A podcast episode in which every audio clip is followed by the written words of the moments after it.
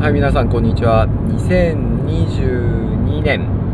9月10日です。えー新潟県新潟市西蒲区福井集落にあるかやぶき屋根の古民家を拠点に、えー活動する、えー地域研修者ライターの唐沢頼光がお送りする種まきラジオです。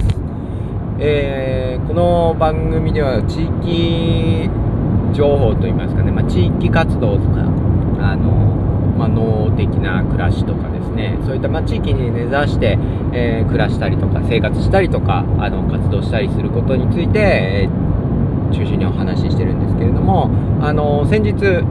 長岡市私がですねあの新潟県長岡市というところにある、えー長岡市民共同センターというところでも、まあ、非常勤なんですけれどもあの仕事をしておりましてですねそこで地域づくりとかまちづくりのあの支援活動というものもしております。でそこのイベントでですね先日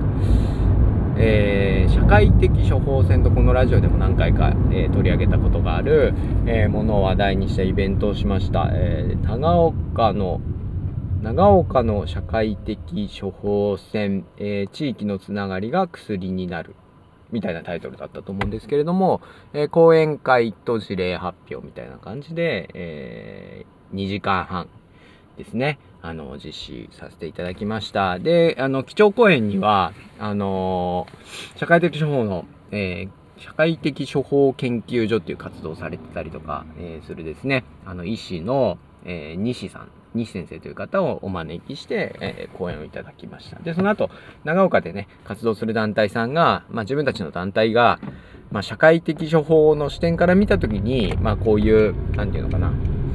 活動してますよっていうあの発表を7団体からしていただいたというような、えー内容になってます。で、そこでね、あのーやっぱり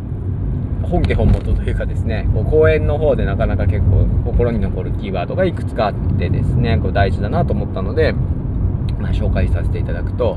まあ、まずそもそも社会的処方っていうのがですね、えー、っとですね、あの要は病気になったとかですね何か調子が悪い時にあお医者さんに行くと基本的に薬を処方されたりしますよね、えーで薬を処方して、まあ、何か治療につながる、えーのだと思うんですけれども、えーその処方するのがね薬じゃなくてですね地域のつながり人とのつながりとかですねまあ具体的には例えばですね本当にサークルを紹介したりとかでボランティアを紹介したりすることで、えーそこでの活動を通じて、あのー行くことでですね人が健康になるという、えーお話ですね。まあだからお薬のように地域のつながりをあの与えることであのいろんな人のこう病気だったりとかですね不安な気持ちだったりとかいろんなものがこう治ってですねあの健康に、なれるというような、まあ、コンセプトの概念ですね。で、えー、なんていうのかな。まあ、やっぱり、あの、その中でいろいろ例え話が出てたんですけれども、まあ、まあ、とにかく人間っていうのは本当孤独でいるとですね、あの、良くないと。で、孤独っていうのが、まあ、肥満だったりとかですね、あるいは喫煙とかですね、過度の飲酒に比べてもですね、孤独でいることのリスク、健康リスク、まあ、実はそういったあのタバコとかお酒よりもですね孤独でいることの方が死亡リスク、えが高くなると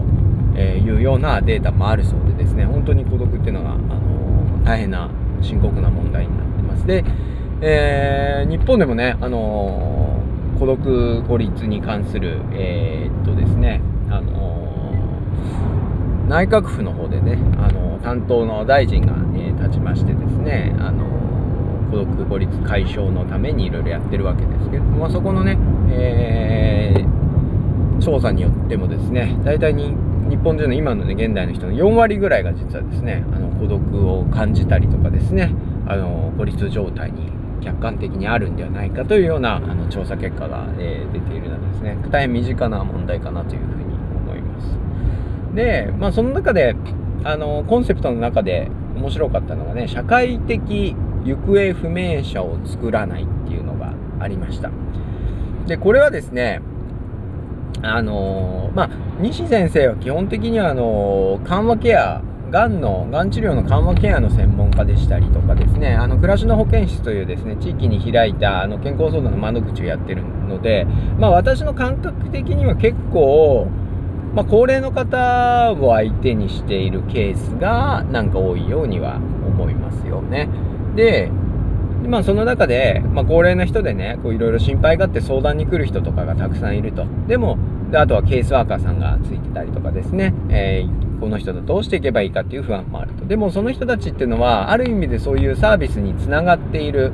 社会的にですねこの人が困っているっていうことを社会が認識している状態なのでまあまあ問題はいろいろあれどまあ頑張って一緒にね解決していきましょうということになるけれども本当にこう問題があるのはですね社会的に、えー、誰にもですね存在してると思われていない人ですね。えー、社会的行方不明者っていうことでそこの地域では暮らしているんですけれども地域の人たちとかですねあとはその行政とかがですね、その人が一体、えー、どういう生活をしてるのかとかですね、まあそもそもそこに住んでいるのかどうか、まあよくある話ですよね、アパートに住んでて、えー、隣の人の顔も見たこともないっていうですね、えー、いうなのでよくある話だと思うんですけど、そういう社会的行方不明っていうのが、まあ良くないんだと。まあそれがまあ孤独孤立の、えー、まあ一つのね、指標じゃないですけれども、あのー、ポイントになってくるんじゃないかっていうようなことを、えー、言っていました。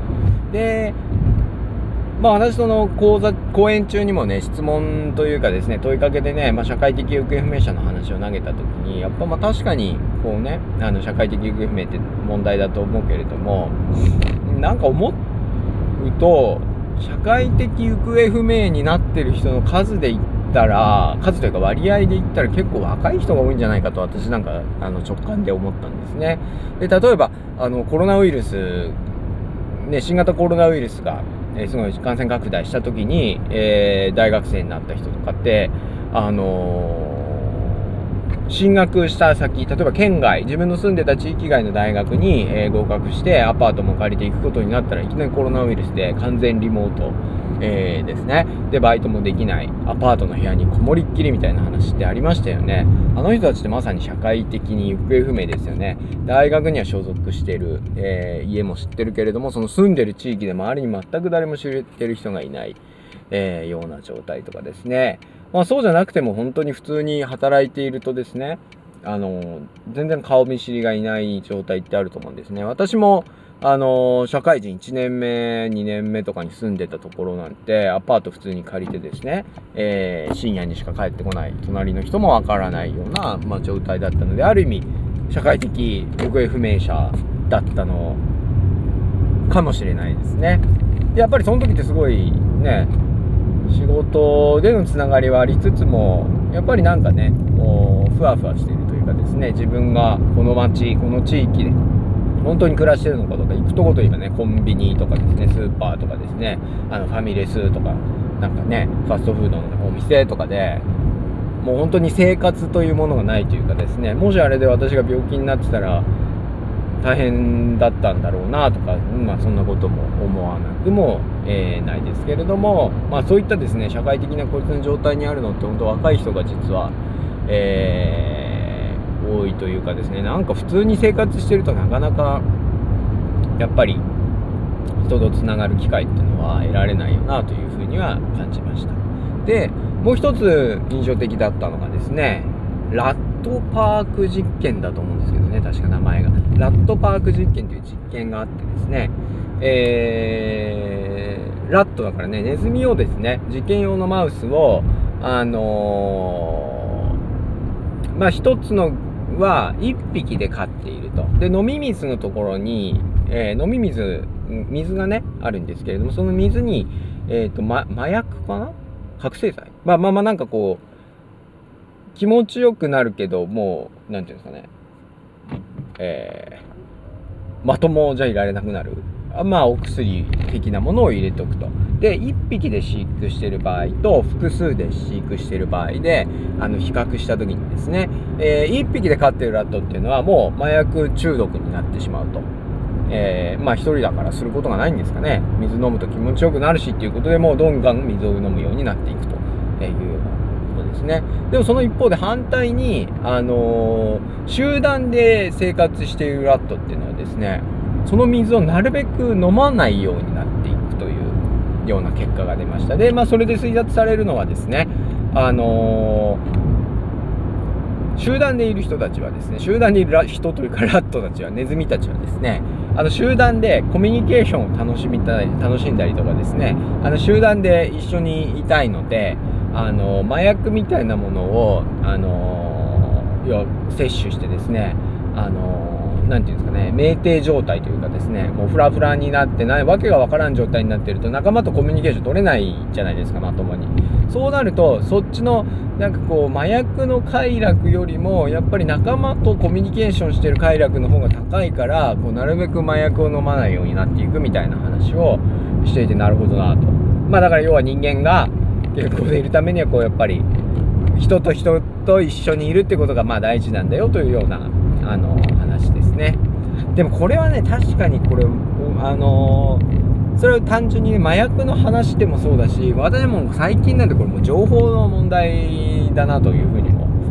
思いましたね。もう今ほら SNS で本当に過激な言説っていうのがたくさんありますよね。でなんか本当に、まあ、いわゆるネット欲みたいなので排外主義的にですね。まあ本当に韓国中国はけしからんとかですね。ひどいとかですね。あの人たちは日本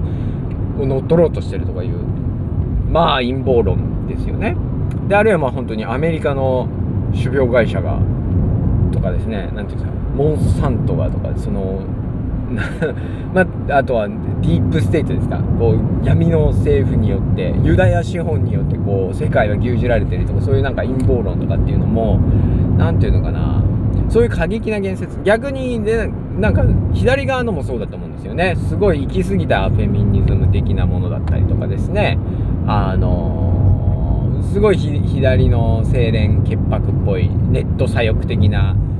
動き自体もなんかすごい過激で嫌だなというふうに、えー、私は思ってたんです。思ってる感じてるネット上では感じてるんですけれども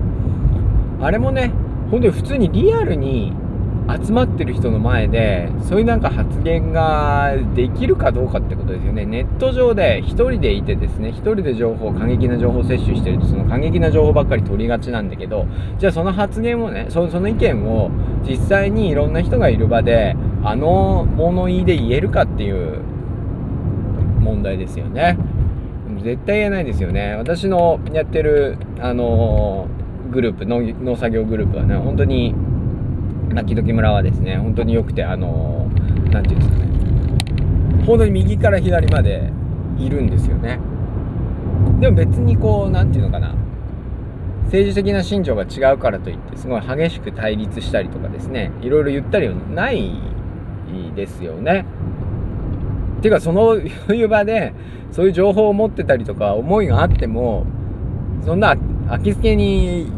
言わないですよね相手に対してね。なんかそういうのも大事だなと思って。で本当にやっぱ今ねあのいい意味でも悪い意味でもスマートフォンとかねインターネットで1人がみんなといてもこう1人でいるというかですね画面の向こうのこう情報摂取しているあの状態になったり、えー、している気がしてですね、まあ、この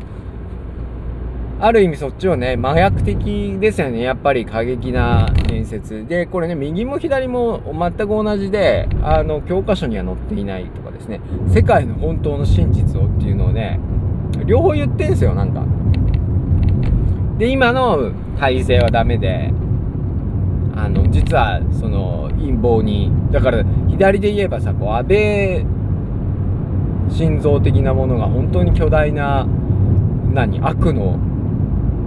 権下というか悪の組織みたいになっていてその人たちが本当に日本を牛耳っていて大変なことだというようなことですね。それをメディアも報じないし、えー、学校でも教えないし本当とんでもないって言ってるわけですよね。で一方であの左側あじゃあ右側右側でですね本当にあの戦後 GHQ のウォーギルトインフォメーションプログラムとかによって日本人はもう洗脳されていて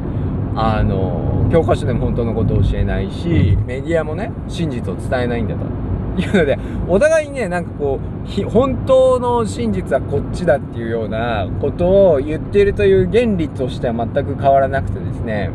まあ、そのね陰謀論のクオリティに差はあるのかもしれないけどなんかまあ私なんか見るとどっちもどっちでどっちも嫌だなみたいな風に思ってるんですけれどもえー、まあ何て言うんですかね。まあほどほどに現実の人間と向き合って暮らしていくことが大事だよなというふうには、えー、思いました。であ社会的処方の話でしたよね。なんで政治の話になっちゃったのか分かんないんですけども。まあでもそういう意味で社会的処方というかですね居場所っていうのもこうどういうのが居場所が大事かっていうとやっぱりそうやってですねあの特定の党派性なんか特定の趣味だけとかですね特定の派閥だけで集まるんじゃなくてですねやっぱり多様な人が日常集まってる空間をどう、えー、作り出すか。でそこにですね誰でもこう誰にも開かれているっていうことが大事なんだろうなというふうに思って、まあ、今でも復活することはできないとは思うんですけどやっぱりそういう観点で言うと本当に農村共同体っていうのはものすごいよくできた仕組みだったなというふうに思いますね。うん。なんかやっぱり神社中心にですね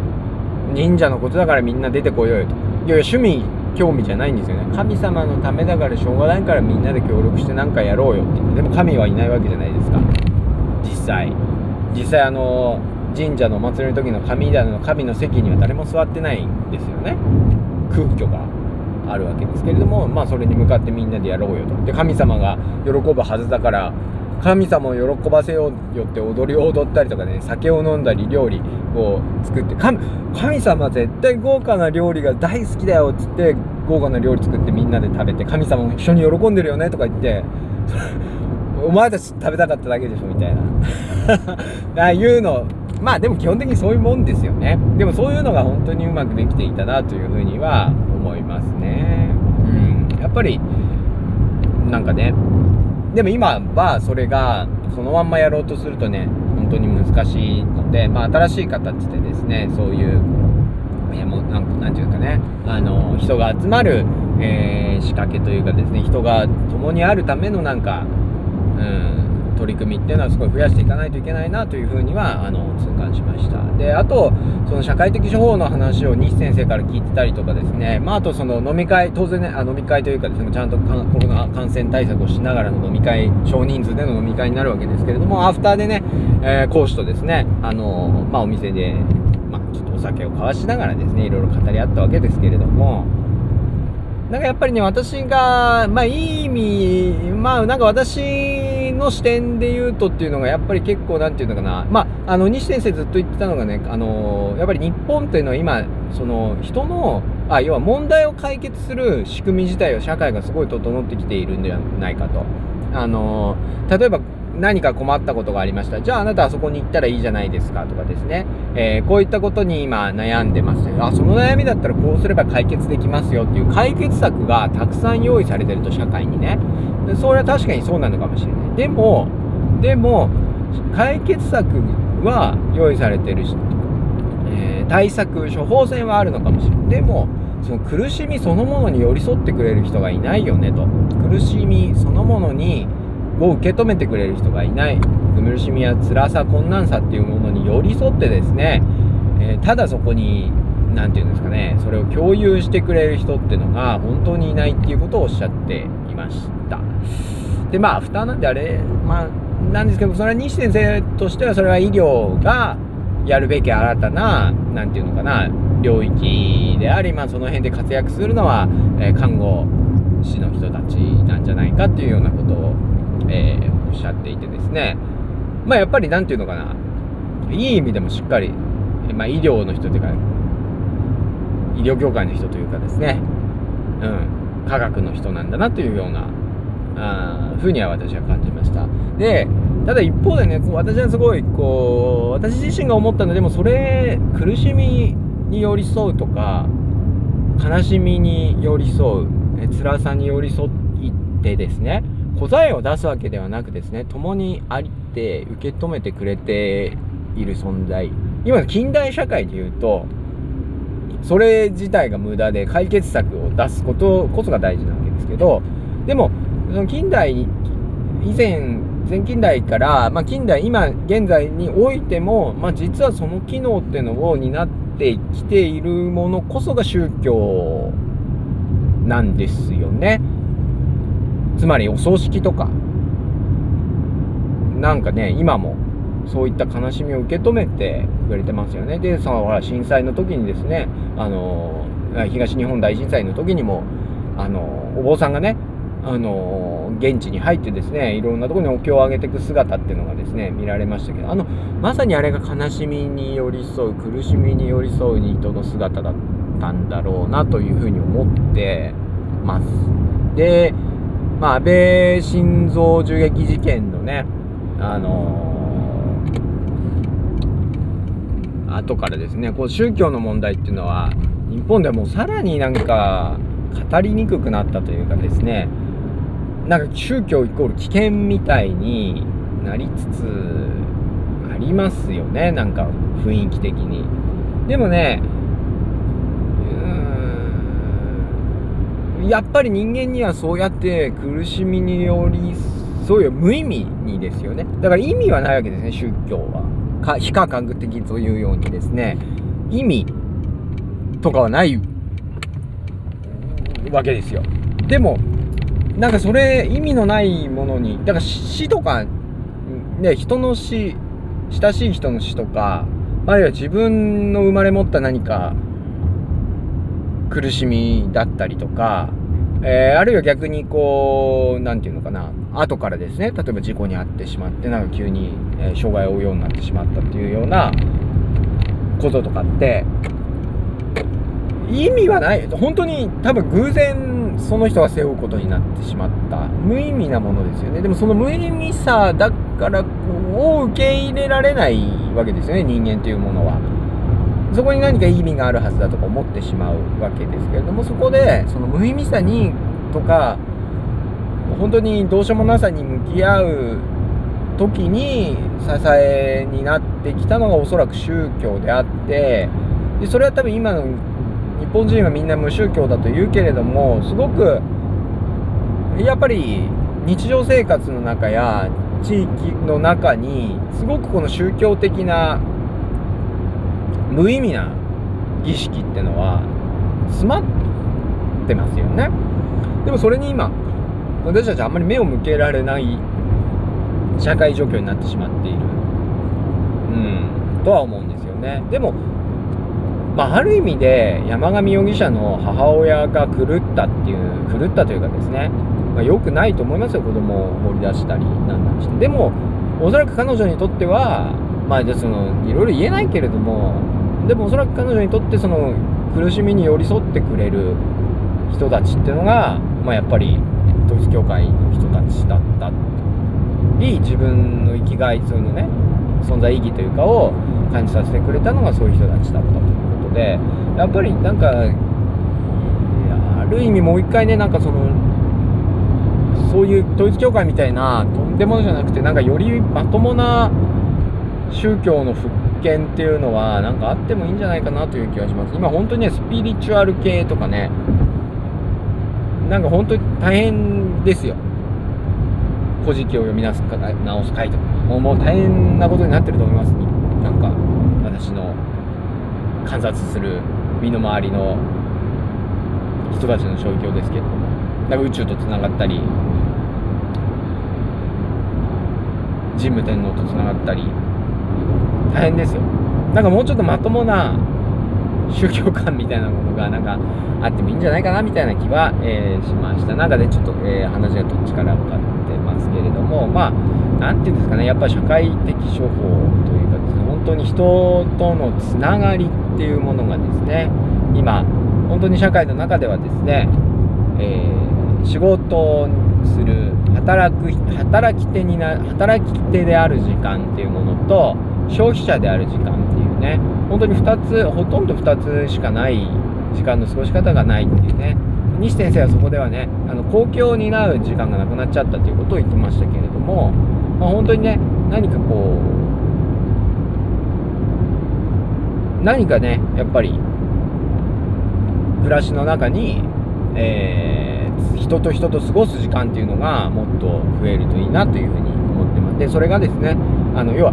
気に入った人同士で過ごすとかですね、えー、いうだけじゃなくてですねもっとなんか広い範囲で、えー、そういう時間を持ってるといいなというふうに持ってるといいんじゃないかなって。まあだから本当繰り返しになるけどそれがねやっぱり宗教っていうのは強くてですねまあ例えば本当にうちの私もそうだけどもうちの親戚自体めったに顔を合わさないけれどもやっぱり、えー、おじいさんの何回忌とか何回忌とかなるたびにですねあの顔をわざわざ集まって顔を合わすわけですね。お葬式になったら顔を合わす。でそこの何て言うんですかある種強制的にでもそうやって顔を合わすことで何かやっぱり連帯というかつながり感が生まれてるんだろうなというふうには思っています。なんかやっぱりねそういったうんものって大事なんだろうなというような、えー、ところでですねこうまとまりがなくなってしまいましたが、えー、今日はこのぐらいで、えー、終わりたいと思います。私もねなんかそういうつながり続ける活動というのを続けていきたいなと、え思っております、えでは聞いてくれてありがとうございました。